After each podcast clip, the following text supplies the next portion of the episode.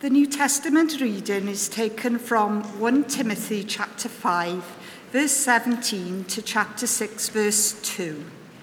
Let the elders who rule well be considered worthy of double honour, especially those who labour in preaching and teaching. For the scripture says, You shall not muzzle an ox when it treads out the grain, and the labourer deserves his wages. Do not admit a charge against an elder, except on the evidence of two or three witnesses. As for those who persist in sin, rebuke them in the presence of all, so that the rest may stand in fear. In the presence of God and of Christ Jesus and of the elect angels, I charge you to keep these rules without prejudging, doing nothing from partiality. Do not be hasty in the laying on of hands nor take part in the sins of others. Keep yourself pure. No longer drink only water, but use a little wine for the sake of your stomach and your frequent ailments. The sins of some people are conspicuous, going before them to judgment, but the sins of others appear later. So also, good works are conspicuous and even those that are not cannot remain hidden. Let all who are under a yoke as bond servants regard their own masters as worthy of all honour, so that the name of God and the teaching may not be reviled. Those who have believing masters must not be disrespectful on the ground that they are brothers. Rather, they must serve all the better, since those who benefit by their good service are believers and beloved. Teach and urge these things.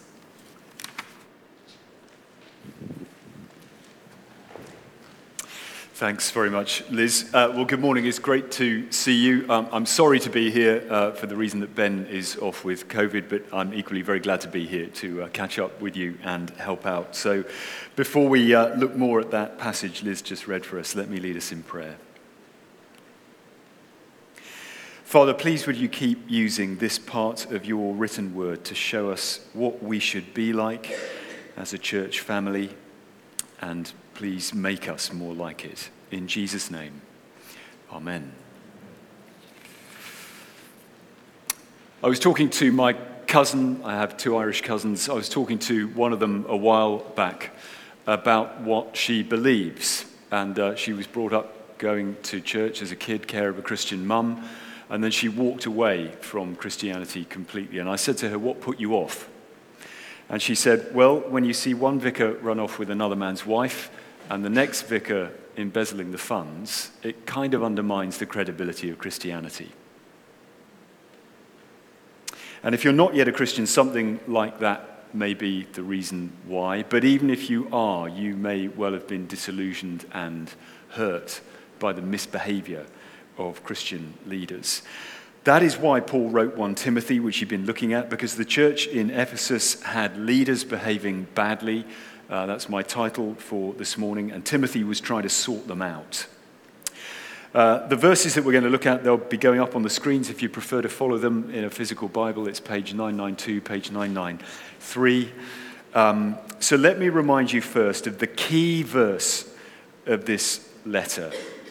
1 Timothy chapter 3 verse 15 where Paul says he wrote 1 Timothy so that you may know how one ought to behave in the household or family of God. Because that's what St Joseph's is. You are the local household or family of God. And today's passage is about how church leaders particularly should behave in it. So, if we dive in at chapter 5, verse 17, uh, it begins Let the elders who rule well be considered worthy of double honor. And that's why my first heading is this Godly leaders should be honored and financially supported. Now, that verse doesn't use the word leaders, but elders. That's the New Testament word for the overall elders, the, sorry, the overall leaders of a local church family. And it gives two clues about who they are and what they do. So, for one thing, it says that elders rule. And if that conjures up pictures of uh, Ken sitting on a throne up here, complete with scepter, crown, and tartan robe flowing, um, and barking orders at all of you. Can I say, back in chapter 3, verse 4, the same word is translated manage. It says, An elder must manage his own household, family, well, with all dignity, keeping his children submissive. For if someone doesn't know how to manage his own household, how will he care for God's church. So the real picture is the church is God's family, and the elders are to manage it, in other words, lead it, plan for it, care for its members, just like a godly father would for his own family. So, chapter 5, verse 17 again let the elders who rule, manage, care well be considered worthy of double honor, especially those who labor in preaching and teaching. Now, some people think Paul was talking about two kinds of elders there some who just manage and some who manage and teach. Um, I'm not convinced about that because in chapter 3, Paul says all elders need to be able to teach. So I think the picture is that all elders manage and teach, but in different proportions depending on their gifts and depending on the needs of the church uh, at any given time. Another thing the New Testament says is that elders are always plural. So local church leadership should never be a one man band, because that has all sorts of pitfalls and dangers which you may well have met in your Christian experience so far. So, as you are applying to join AMiE, the Anglican Mission in England, I'm glad to say uh, that they have this on their website. The spiritual leadership of appointed and licensed clergy. I hate that word, don't you? Sounds like a disease. We've, we've got clergy, but we're, but we're treating it with antibiotics. Um, uh, sorry, the spiritual leadership of appointed and licensed clergy, e.g., Ken, is assisted by the participation of other members of the congregation. In each member church, there should be a council of godly and gifted individuals who assist the senior minister in the work of gospel ministry. So it's fine to, for Ken to be the senior of a leadership team. It's not fine either for Ken or for you as his church family for him to be a one man band. That's a lose lose. So back to verse 17. Let the elders who rule well be considered worthy of double honor, which means worthy of honor in two ways. One way is that godly elders should be respected. Now, this is a spiritual family. God wants the relationships in it to feel like family. He wants them to be close, brotherly, sisterly relationships with one another, including with Ben and Ken, uh, and with Tom and Mohammed, your wardens, and with those on the church council. But as well as being brothers who you can have a laugh and a banter with, they are leaders to be respected. It's both and. We need to get that right. And we need to respect the decisions that leaders make on our behalf, even when they are not the decisions that we would have preferred. As my previous vicar used to say, Loyalty begins at the point of disagreement because if you agree with every decision that your leaders make, you're not being loyal, you're just getting your own way. One book I read on fatherhood uh, said some dads wanting to be close to their kids end up just being Mr. Nice, uh, and others who rightly want their kids to learn to respect them end up being Captain Nasty, as he puts it. And God doesn't want either extreme. He, he wants fathers to be close to and respected by their kids. And the same goes for leaders in a church family, same dynamic. But the other way they're worthy of honor, if ministry is their full time work, is that godly elders should be financially supported. Verse 18 says, For the scripture says, You shall not muzzle an ox when it treads out the grain. So that's quoting an Old Testament law, which basically says, Look, make sure you feed your ox while it's working for you. And Paul takes that from the Old Testament, he applies it to New Testament ministry, to the likes of Ken and Ben and myself. He says, Look, they're just dumb animals working for you. Please make sure that they and their family get some oats. The next bit of that verse says, the laborer deserves his wages. And that's a quote from the Lord Jesus himself about those whose full time labor uh, is leading a local church. And Ben is probably glad that he's not now preaching this care of COVID. And Ken is probably glad that he hasn't had to step in either, because uh, he's also got COVID. Because coming from them, this would just sound like singing, from, singing for their supper, wouldn't it? But it's not even that I'm here singing on their behalf. This is God's word to you.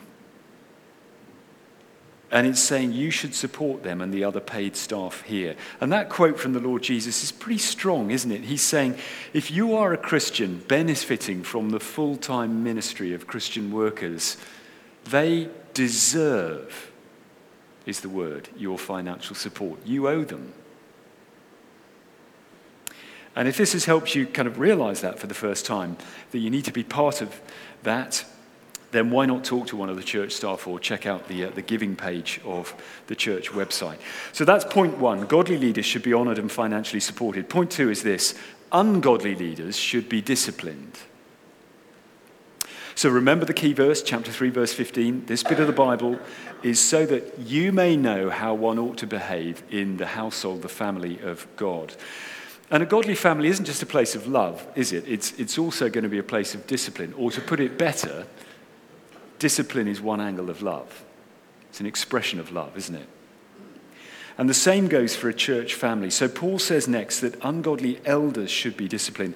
I've widened that to ungodly leaders because the ministry here is shared with many of you who are small group leaders um, youth and children's leaders. I know most, most of those are downstairs now, and so on and so on. That means the credibility of St. Joseph's ministry depends on the behavior of many more people than just Ken and Ben.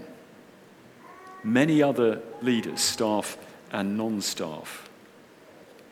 So, what does Paul teach about church family discipline here? The, the aim of which is to keep us godly, especially those of us who are leading. Well, one lesson is be sure of the facts before you act. Look at verse 19. Do not admit a charge against an elder, in this case, except on the evidence of two or three witnesses. So, for example, a while back, someone came to me in JPC and said, Ian, you need to be aware that one of uh, the small group leaders is letting the side down by getting drunk regularly, and people are aware of it increasingly. Over to you. And verse 19 says, Step one is Ian, be sure of the facts before you act. Don't just listen to one person's allegation, talk to more than one, investigate. But what do you do if a leader has settled into some fallen uh, pattern of wrong behavior and it's public? And at least some others in the church know about it. Well, verse 20 As for those who persist in sin, rebuke them in the presence of all, so that the rest may stand in fear. The way I'm going to put that is that another lesson is this the public sins of leaders need dealing with publicly. Now, you might be backing off and saying, hold on, didn't Jesus say, if your brother sins against you, go and tell him his fault between you and him alone? Same applies for your sister. And that's right. Where it's a private wrong, a brother or sister has wronged you, what do you do? You pick them up on it privately. It doesn't go any further in the hope that they're going to listen, they're going to admit that they've got it wrong, and it will be sorted out between the two of you. But here, Paul is talking about something very different. He's talking about very public, serious wrongs, like the ones my cousin mentioned the vicar who ran off with another man's wife, the next one who had his hand in the collection. And everyone in the church knew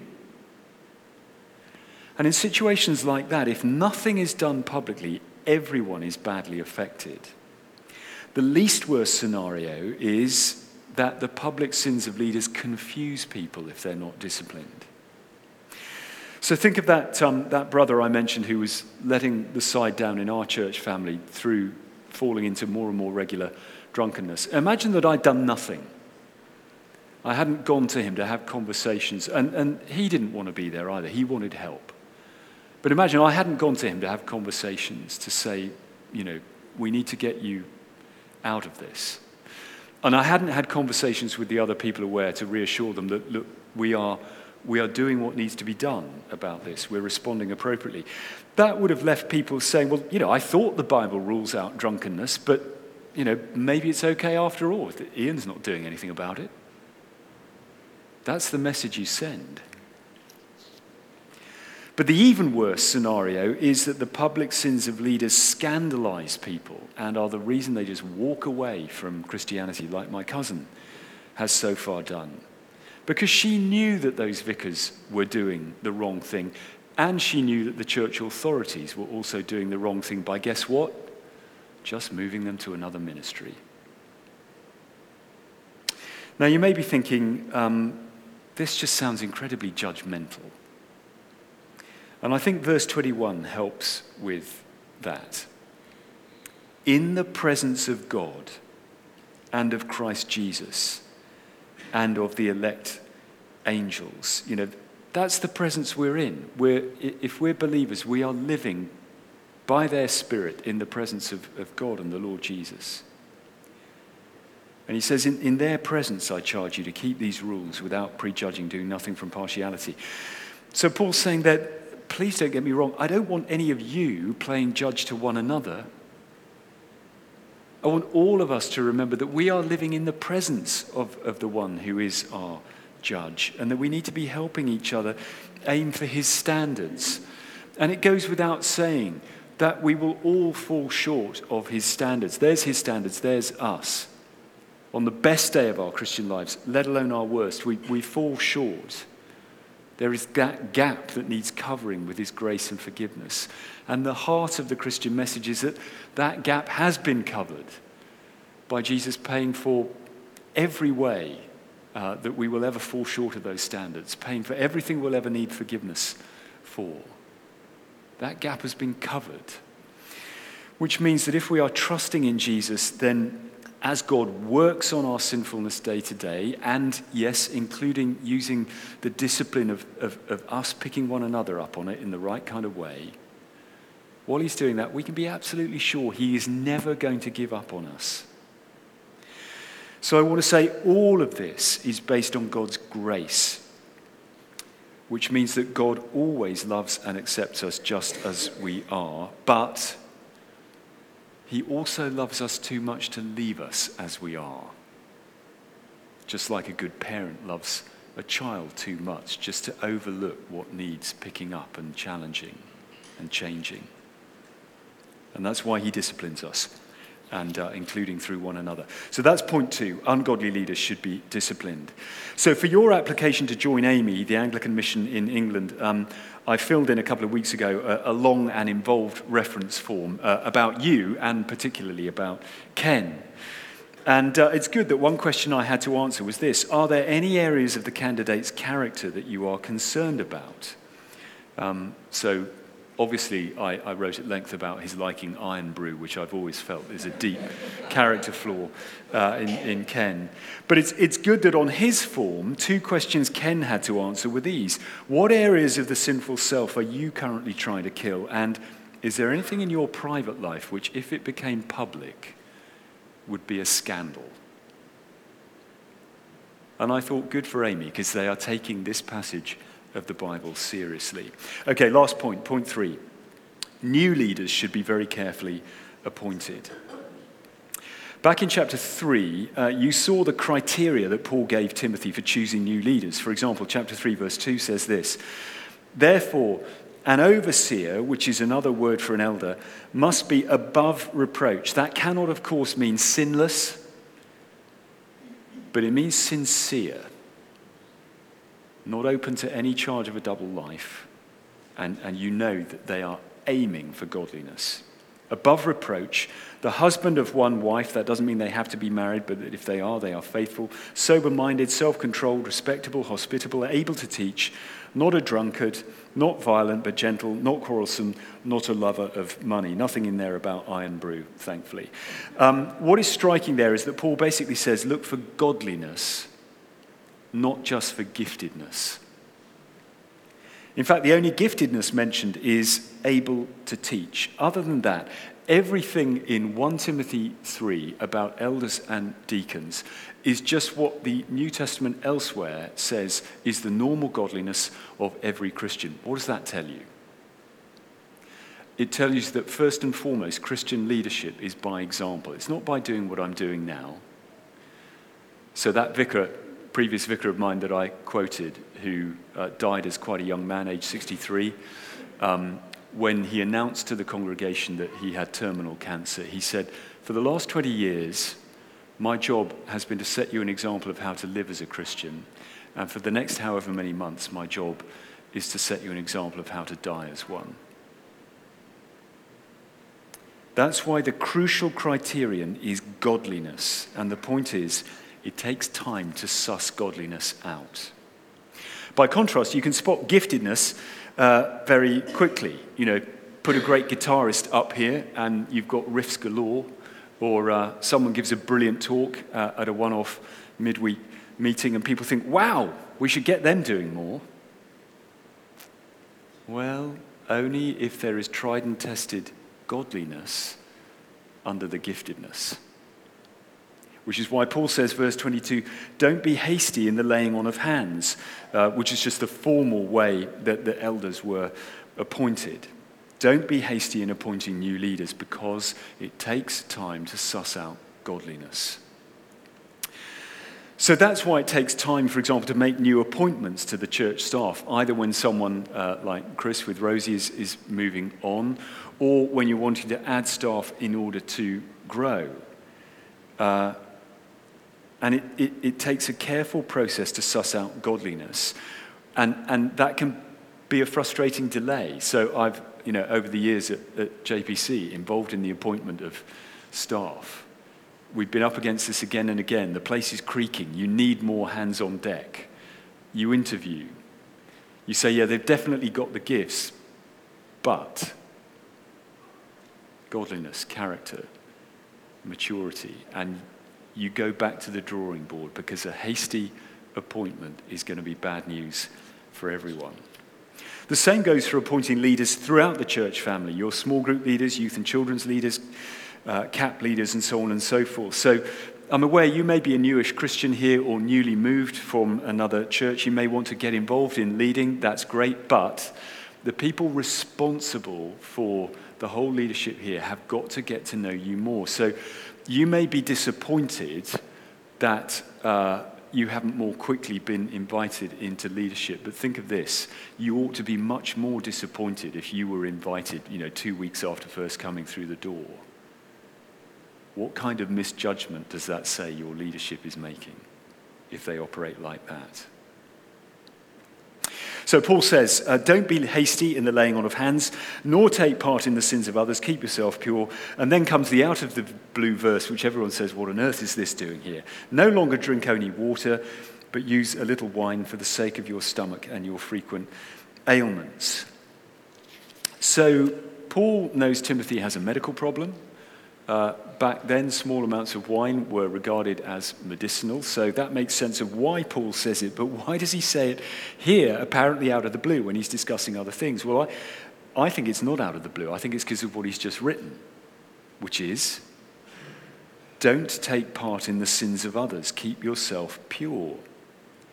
One of the sins of the other elders in Ephesus was drunkenness, because Paul has mentioned it. Timothy may well have responded to that by going teetotal so that perce- people would perceive him as totally different from, from them. And Paul says, yep, that's a good leadership principle to think how people will perceive your actions because you are in the public eye and you do need to think what effect your behavior will have on people, what example it sets, what signals it sends. So, a couple of our single leaders uh, in JPC were, were traveling to Northern Ireland for the same uh, wedding that I was taking part in um, last year. Um, and they just happened to tell me that they were planning to share, you know, a, a twin B&B for one of the nights. I said, hold on. You know, how, how are people going to perceive that? What, what are they going to be assuming you're doing? The Christians, let alone not Christians. So, coming back to Timothy, Paul is saying to him, Look, there's a, there's a good medical reason for you not being teetotal, even if that might be misperceived by some people. I guess Paul would say, Look, you cannot always successfully guard against wrong perceptions, but if you are a leader, you need to think very carefully about the signals your behavior is sending. So, to wrap up what he says about appointing new leaders, Paul writes The sins of some men are conspicuous, going before them to judgment, but the sins of others appear later. So, also good works are conspicuous, and even those that are not cannot remain hidden. I think that's just a final reminder it takes time to suss out godliness, ungodliness. So, new, new leaders should be very carefully appointed. Uh, that's the final whistle. I'm going to I'm gonna leave out chapter 6, verses 1 and 2, uh, but I'll put something on them in the uh, transcript on the website. Um, let me end with three quick things in extra time. First, can I say that if the misbehavior of Christian leaders is the reason, or largely the reason why you're not yet a Christian, then I am sorry on behalf of all of us, and I acknowledge that uh, that can be deeply disillusioning and hurtful. Can I also gently say, please don't write off the Christian message because of the hypocrisy of Christians? Their hypocrisy does not change the truth about Jesus. Second thing I want to say is however much your church staff and your non uh, staff leaders here uh, live up to what we've been looking at this morning, um, they remain sinners and works in progress just like you. So they will disappoint you, um, frustrate you, let you down, and you are going to have to bear with their ungodliness just as they are bearing with yours. And the third thing is just to remind you, you know this, um, the credibility of the ministry here, the attractiveness of this church family to everyone around here who doesn't yet know Jesus, doesn't just depend on a few leaders, does it? Depends on every member of this church family. And that is why, to quote the key verse of 1 Timothy once more, this has really been all about how we all ought to behave in the family of God. Let's pray.